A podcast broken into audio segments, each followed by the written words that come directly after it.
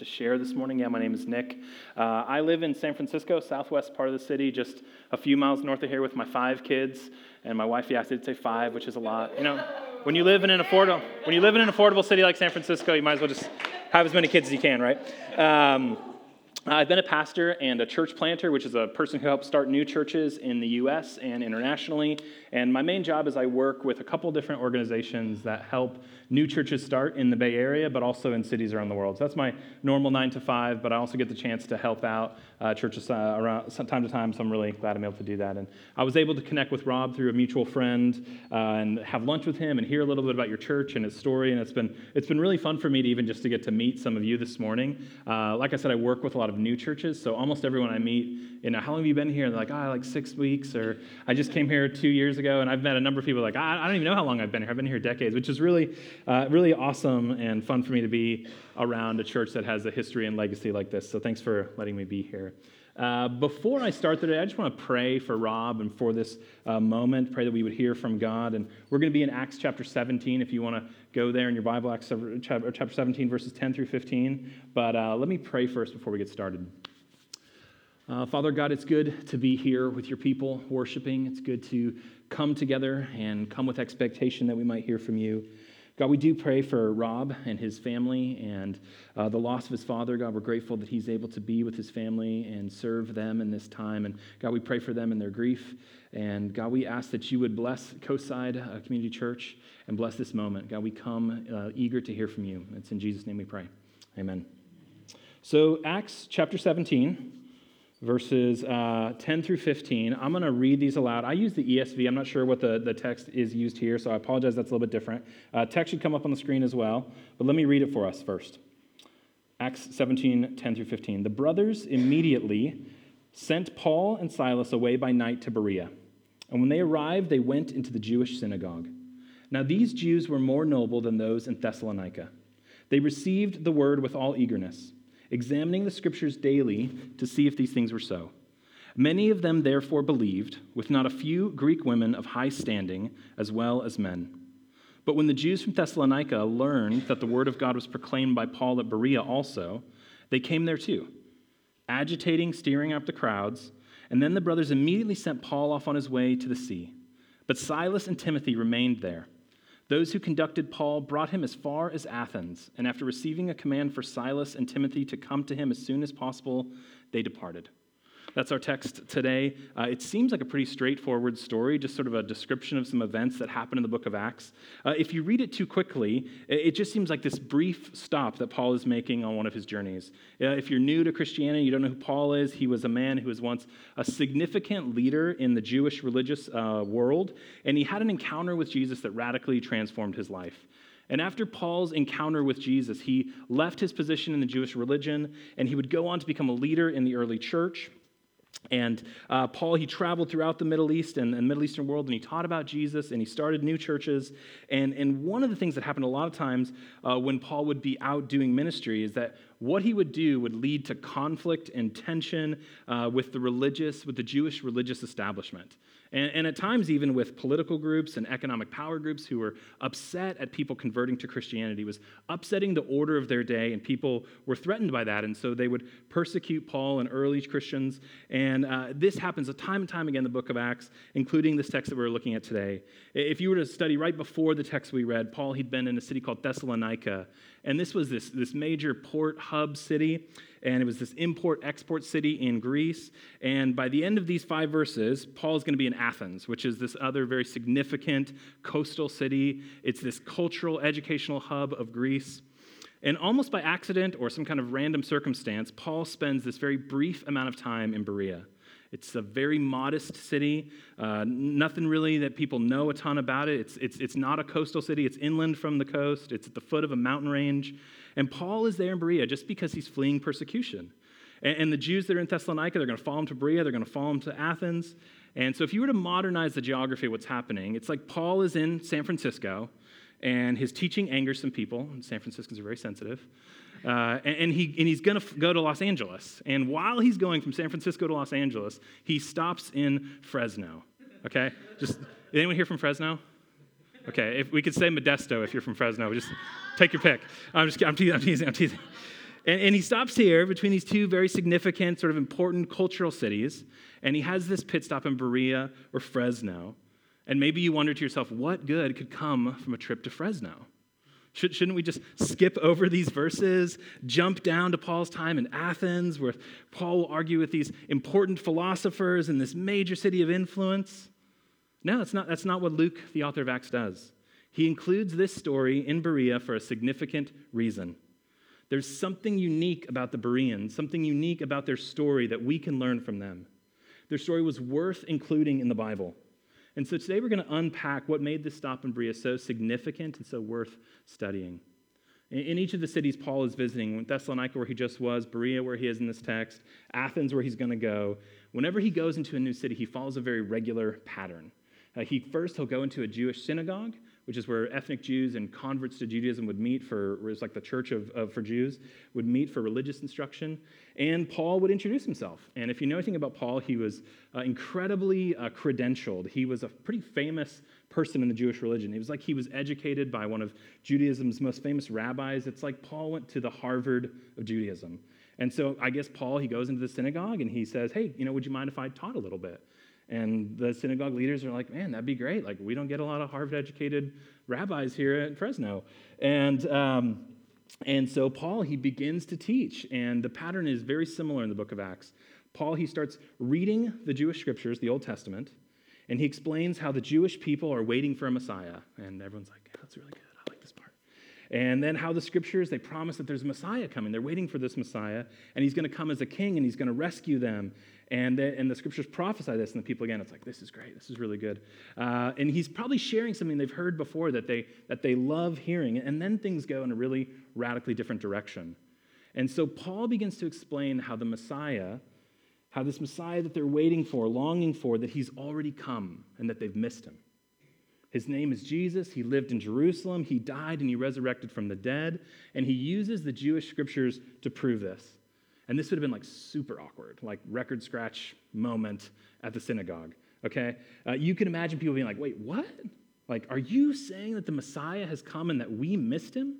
It, it would have been awkward for everyone. It would have been awkward for Paul.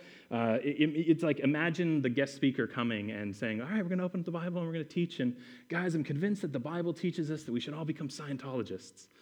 And you would be like, this is a little bit different. Um, I'm not so sure about that. Um, that's not what I'm going to do today. Um, but it's kind of what Paul does when he's visiting these synagogues. He co ops the synagogue and he teaches about Christianity, which he believes is, is truly the fulfillment of what they're longing for. It's the fulfillment of the Jewish scriptures, it's the fulfillment of the Jewish religion, but it's not what they believe to be true. It's not what the Jewish teachers teach. And so the message that Paul shares is in conflict with what the, mes- the message that the people believe. And this happens again and again. It's a pattern in the book of Acts. He goes to the synagogue, he teaches from the Hebrew scriptures. Someone begins to get upset, and then they try to drive him out or kill him or arrest him. It happened in Thessalonica, in Iconium, in Pisidian Antioch. A handful of people believe, but most people band together to expel Paul, to try to arrest him or kill him. And you see it again and again. But in Berea, it's different. It's one of the only times that this pattern doesn't happen in the book of Acts. Let me read again Acts 17, verses 11 through 12. It says this Now the Jews were more noble than those in Thessalonica. They received the word with all eagerness, examining the scriptures daily to see if these things were so. Many of them therefore believed, with not a few Greek women of high standing as well as men. The Jewish leaders in Berea, they don't try to shut Paul down. They don't try to kill him, they don't try to kick him out. They receive the message with eagerness. And while Luke says that in Thessalonica and Athens, he says like some people believed, in Berea, he says many people believed. Like there was a, an increased fruitfulness in Berea. The response of the Bereans was atypical. They were much more receptive to the message of the gospel, the good news that the Messiah had come and it was Jesus and he had resurrected as Lord. And so the question I want to ask today is why? What is different about the Bereans that made them more receptive to the message? There's something that we can gain from studying their story and how they were different that might help us also be more receptive to the message of the gospel. And if you read this very simply, it's that their view, that, that if you look at the text, it seems very clear that it's their view of the Bible, their view of the scriptures, that made the Bereans different. It's not that people in the other cities didn't have the scriptures. It's not that Paul preached better or worse sermons than the other places. What made the Bereans uh, receptive to the message was their own engagement, their own perspective, the, own, the way that they viewed the Word of God. They didn't just hear it on a weekend. No, the text says they engaged with the Scriptures daily. And they checked what Paul said against the Scriptures. They even like studied against, like, hey, this is what this guy's saying. Is that true? Is that in here? And they checked against to see if it was true.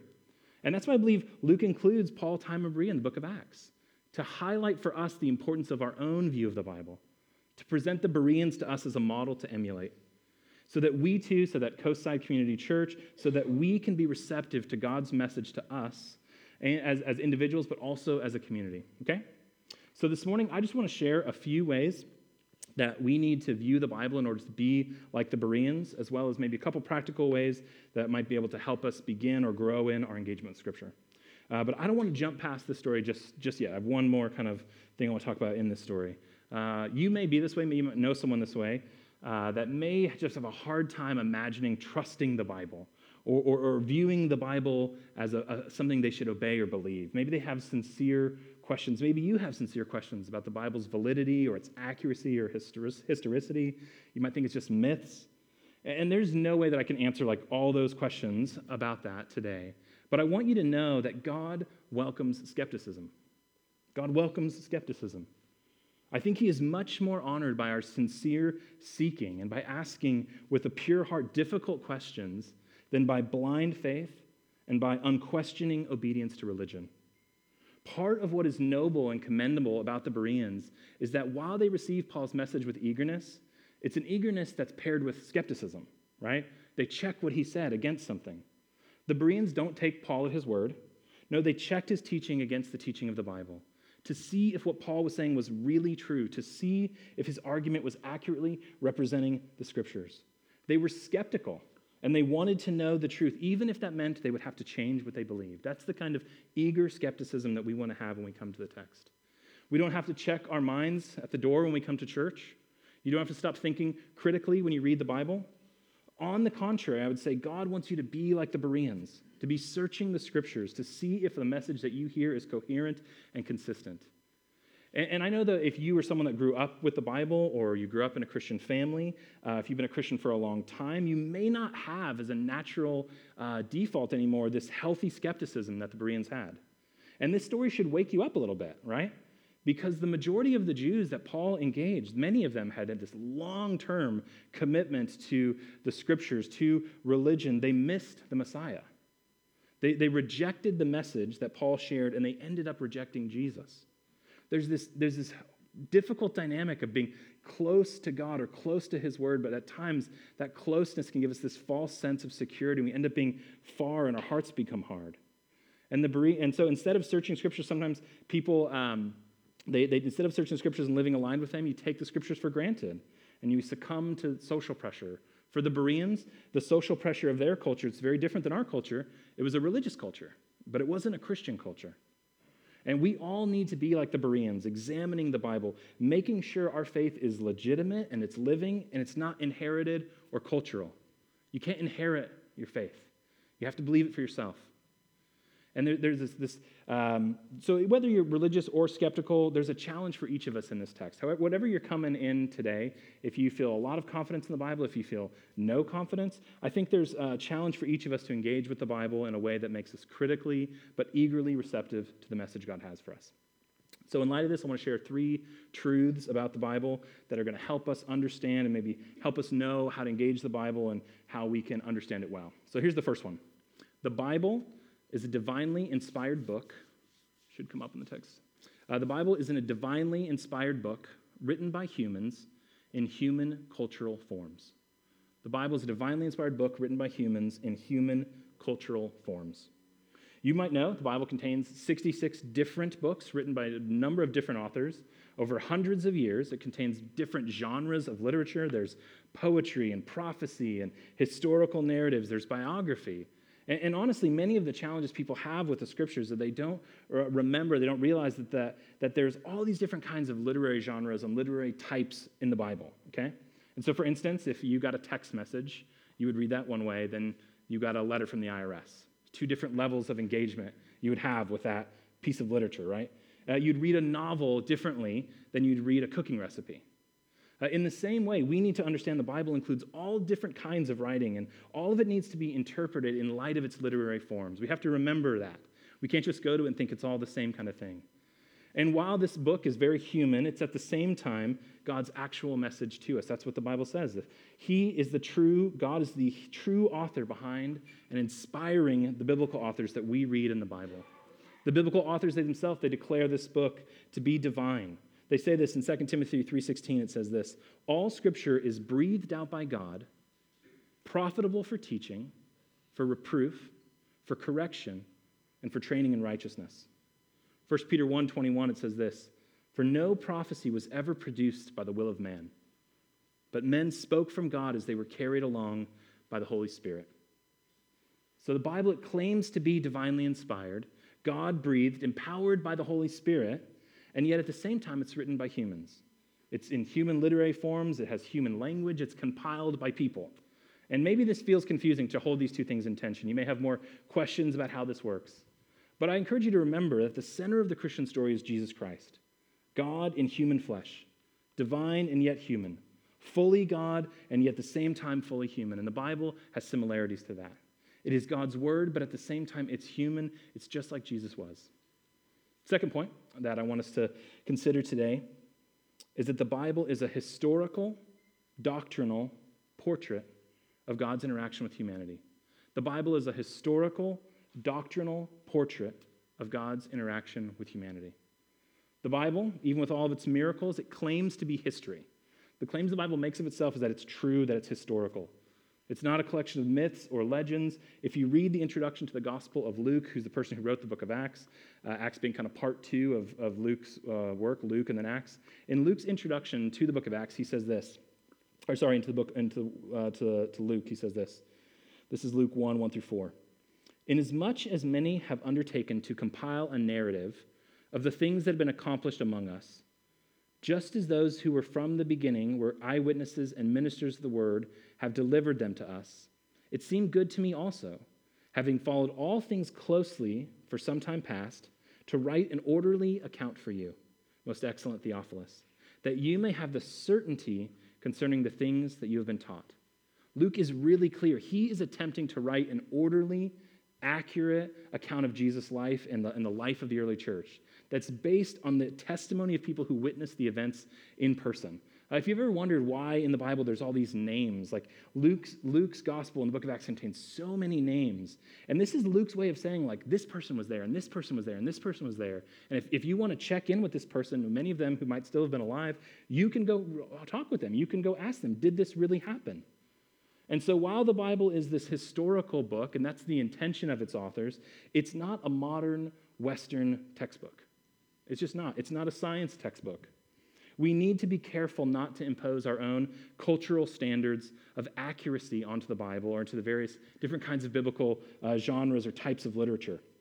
Um, again, a massive amount of, confu- amount of, confusion about this book and the Bible in general comes from trying to impose uh, scientific standards on the Bible asking questions of the Bible that the Bible isn't asking of itself. Uh, the authors of the Bible, they shaped their stories. Like they intentionally edited and shaped their stories, not just to tell history and not in opposition to history, but to also teach us theology. The Bible is historical, but it's also a doctrinal book. It's designed not just to report facts, but to teach us something about God and his interaction with humanity. And so it includes much more than just events and dates and facts. It's not a timeline, it's a story. It contains dialogue, poetry, narrative, speeches, depictions of vivid dreams and prophecies. And, and part of the reason I use the word portrait when I describe the Bible is because a portrait is intentionally designed to tell you about a subject, right? it's not just to, designed to tell you what a subject looks like, but what that subject is like. A great portrait tells what someone's essence is. Not, not just their physical person, but their personality, right? If you were to look at someone's driver's license, you would know what they look like. But you wouldn't know much more than that. It might even be, uh, my driver's license is terrible. Um, you might even get, get an incomplete picture just looking at a picture. What kind of person is this? Are they a kind person? Are they an angry person? Are they patient? A simple picture can only tell you so much, but a well designed portrait can tell you much more.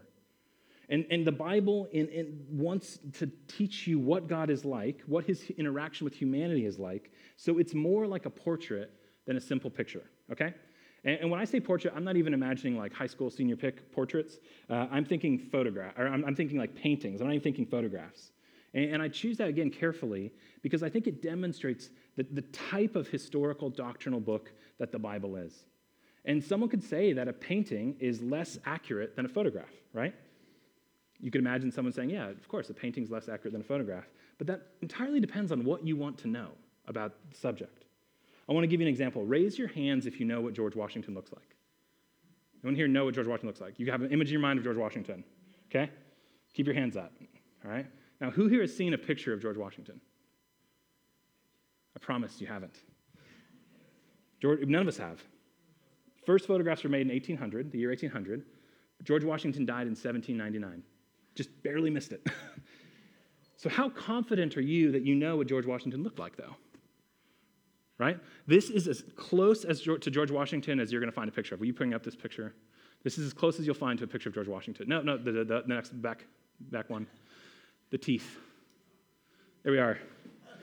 That's as close as you're going to get to a, a picture of George Washington. There's his teeth, uh, early photograph there. Uh, you can take that one off. We'll, go, we'll just uh, black that one away for a second. Now, you can conclude, right, that we cannot see a picture of George Washington, so it's impossible for us to know what he looked like, right? We have a modern standard of accuracy, photography, and that standard didn't exist before 1800, and so we can't know what anyone looked like before 1800, therefore. No, that, that's stupid. That's ridiculous. That's foolish. We all know what George Washington looks like.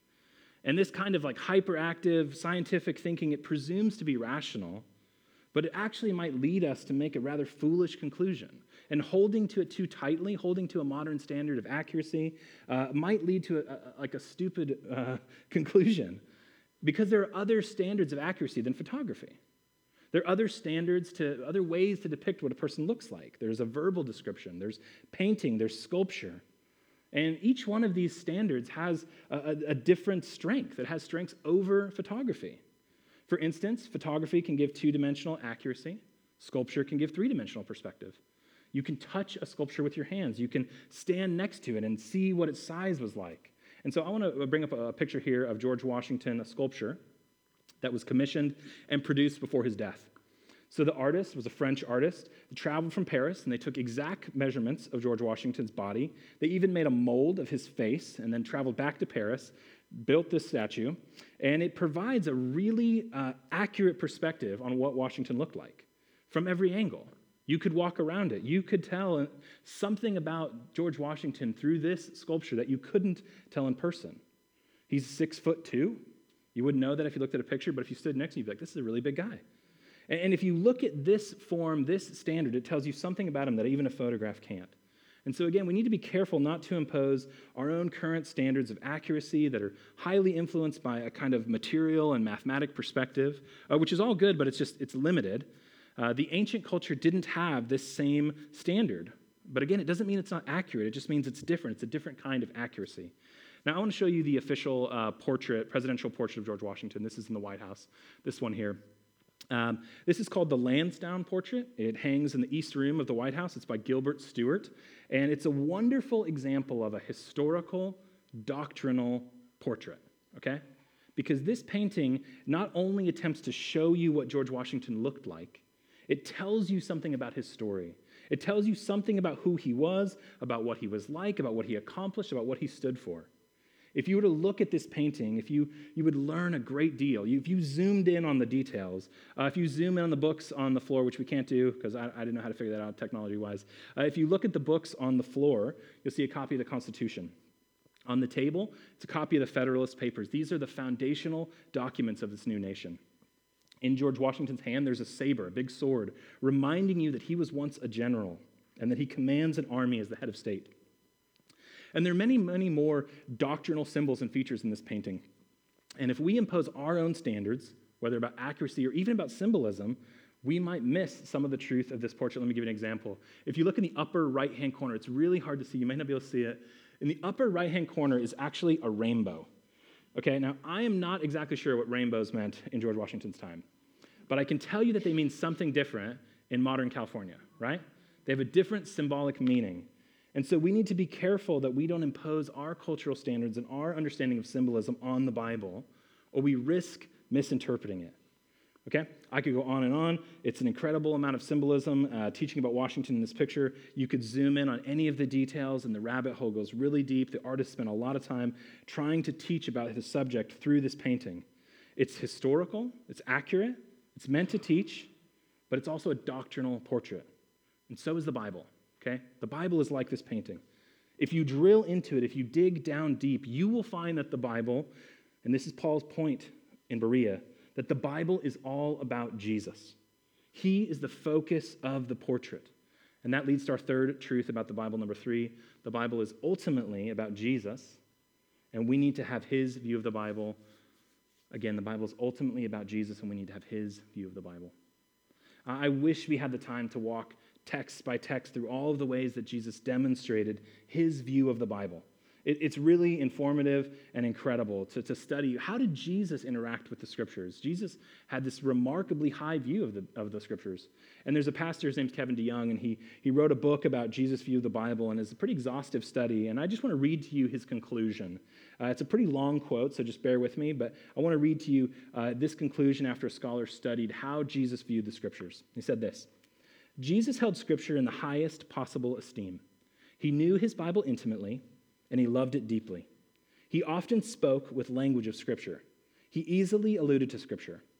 And in his moments of greatest trial and weakness, like being tempted by the devil or being killed on the cross, he quoted Scripture. His mission was to fulfill Scripture. His teaching always upheld Scripture. He never disrespected, never disregarded, never disagreed with a single text of Scripture. He affirmed every bit of law, prophecy, narrative, and poetry. He shuddered to think of anyone anywhere violating, ignoring, or rejecting Scripture. Jesus believed in the inspiration of Scripture, down to the sentences, down to the phrases, to the words, to the smallest letter, to the tiniest mark. He accepted the chronology, the miracles, the authorial ascriptions as giving the straightforward facts of history. He believed in keeping the spirit of the law without ever minimizing the letter of the law. He affirmed the human authorship of Scripture while at the same time bearing witness to the ultimate divine authorship of the scriptures. He treated the Bible as a necessary word, a sufficient word, a clear word, and the final word. It was never acceptable in his mind to contradict Scripture or stand above Scripture. He believed the Bible was all true, all edifying, all important, and all about him. He believed absolutely that the Bible was from God and was absolutely free from error. What Scripture says, God says. What God said was recorded infallibly in Scripture. Jesus submitted his will to the scriptures. He committed his brain to study the scriptures, and he humbled his heart to obey the scriptures. In summary, it is impossible to revere the scriptures more deeply or affirm them more completely than Jesus did. The Lord Jesus, God's Son, our Savior, believed his Bible was the Word of God down to the tiniest speck, and that nothing in all those specks and in all those books in his Bible could ever be broken. Coastside Community Church, more than even the Berean view of the Bible, we want to have Jesus' view of the Bible, which is that the Bible is authoritative, that it is accurate, that it is powerful, that it is life giving, and that it's ultimately about Jesus. This is why Luke highlights the Bereans in Acts 17, because they searched the scriptures and in them they found Jesus. This is what God would want for us this day and every day that we would engage the scriptures with a heart that, that has eagerness, that has skepticism, but ends in finding and meeting Jesus Christ. And not again that we would just meet him once, that we just think about him here on Sundays, but God's intention is that we would daily meet and encounter Christ, regardless of what portion of the, buddy, uh, the Bible we are studying. Uh, my kids, they have this children's Bible. Maybe you have had it or seen it. It's called the Jesus Storybook Bible. Is anyone familiar with this Bible? It's, it's, really, it's really amazingly well done. It's very short, it's illustrated. And I love the, the subtitle of this kid's Bible. It says, uh, the Jesus Storybook Bible, and the subtitle is Every Story Whispers His Name. What a great way to view the Bible. A book in which every story whispers His name. You might have to lean in, you might have to study, you might have to listen carefully, but if you engage the scriptures, you will hear Jesus' name in every text. That is the goal of Scripture, that by engaging it, we would hear and meet Jesus. Now, today, I just want to end uh, with a couple words of caution and something to maybe give us confidence as we uh, engage with Scripture. And the first thing is a caution. It, and I want to just say this that it's possible to study the Bible regularly and ignore the life changing truths it contains. That's a real possibility that the Bible even addresses. This is James 1 22 through 25. It says this But be doers of the word, and not hearers only, deceiving yourselves. For if anyone is a hearer of the word and not a doer, he is like a man who looks intently at his natural face in a mirror. For he looks at himself and he goes away at once, forgets what he was like. But the one who looks into the perfect law, the law of liberty, and perseveres, being no hearer who forgets, but a doer who acts, he will be blessed in his doing. It can be really easy, friends, to hear and read the Bible and never do anything about what it says. That makes sense if you're just exploring Christianity, but if you are a Christian, if you imagine yourself to be a follower of Jesus, um, this is incredibly dangerous and foolish living this way, hearing sermons, never putting them into practice, reading the Bible, studying the Bible, but never making concrete changes in our life, uh, it can build calluses on our heart that make us increasingly deaf to God. And this is the opposite of the eagerness that we see in the Bereans. This is the heart that the, that the Jews who were chasing Jesus to kill him had. They had studied the word, but their hearts had become hard and they missed the message of it. And today, if you have been a hearer of the word but not a doer, and I think we all have in certain parts of our life. I want to encourage you to do what the Bible would say to do in this situation to confess your sin to God and also to a trusted friend. To, to, to, our time of worship, say, God, this is an aspect of my life that I, I know I shouldn't do. I hear the word, but, I, but I'm not obeying you in. God, will you forgive me? Will you empower me to live by your spirit and change? Can talk to a friend about that too. Uh, second thing I want to say it's possible to study the Bible and to miss Jesus. This is the biggest danger. Jesus, he said this himself. Jesus said this to religious scholars in John 5. He said this You search the scriptures because you think that in them you have eternal life, and it's they that bear witness about me. Yet you refuse to come to me that you may have life. We see many people like this in the book of Acts as well. They hear the good news of the gospel. They may read and study the scriptures, but they refuse to submit their lives to Jesus maybe because of pride, maybe because of fear. People engage Jesus but don't submit to him for any number of reasons. But I want to say that this is like someone giving you a life saving bottle of medicine and only reading the label.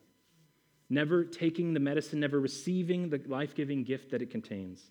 And if this is you today, if you're someone who's been on, on, on, the margins of faith, if you've been studying and seeking God and you're convinced that Jesus is who he says he is, that he's God incarnate, that he's the Savior of the world, that he's the rightful King of your life, but you haven't trusted him, you haven't confessed him as your Savior, you haven't trusted him as your King, do that today. Be a doer of the word, not just a hearer. Don't let fear or pride or love of sin keep you from the life that Jesus offers. It's worth it. I grew up in a very nominal Christian family, had a radical conversion when I was 16, and God just radically changed my life. And it was hard, it was brutally hard. It was hard to give up relationships and friendships. And, uh, but I would say, you know, 20 years in, it's worth it.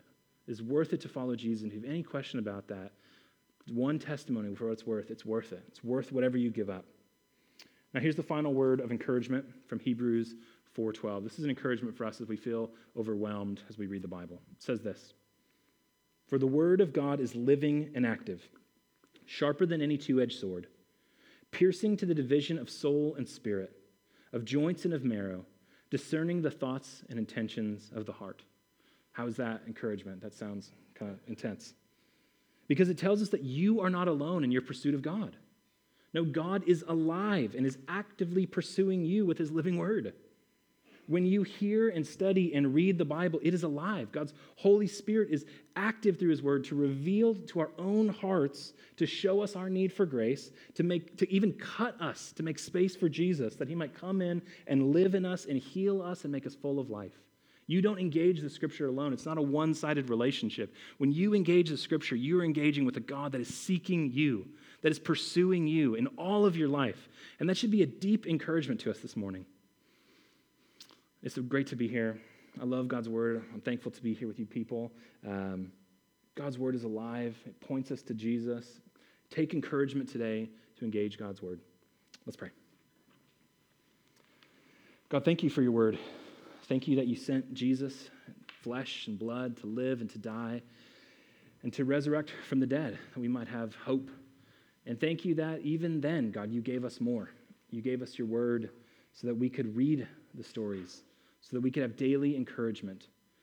God, we thank you for them. We ask, God, that you would renew us afresh, that you would bring a fresh love of your word into our hearts, that it wouldn't be um, boring, it wouldn't be purely obedience, God, but it would be delight as we engage with you in your word.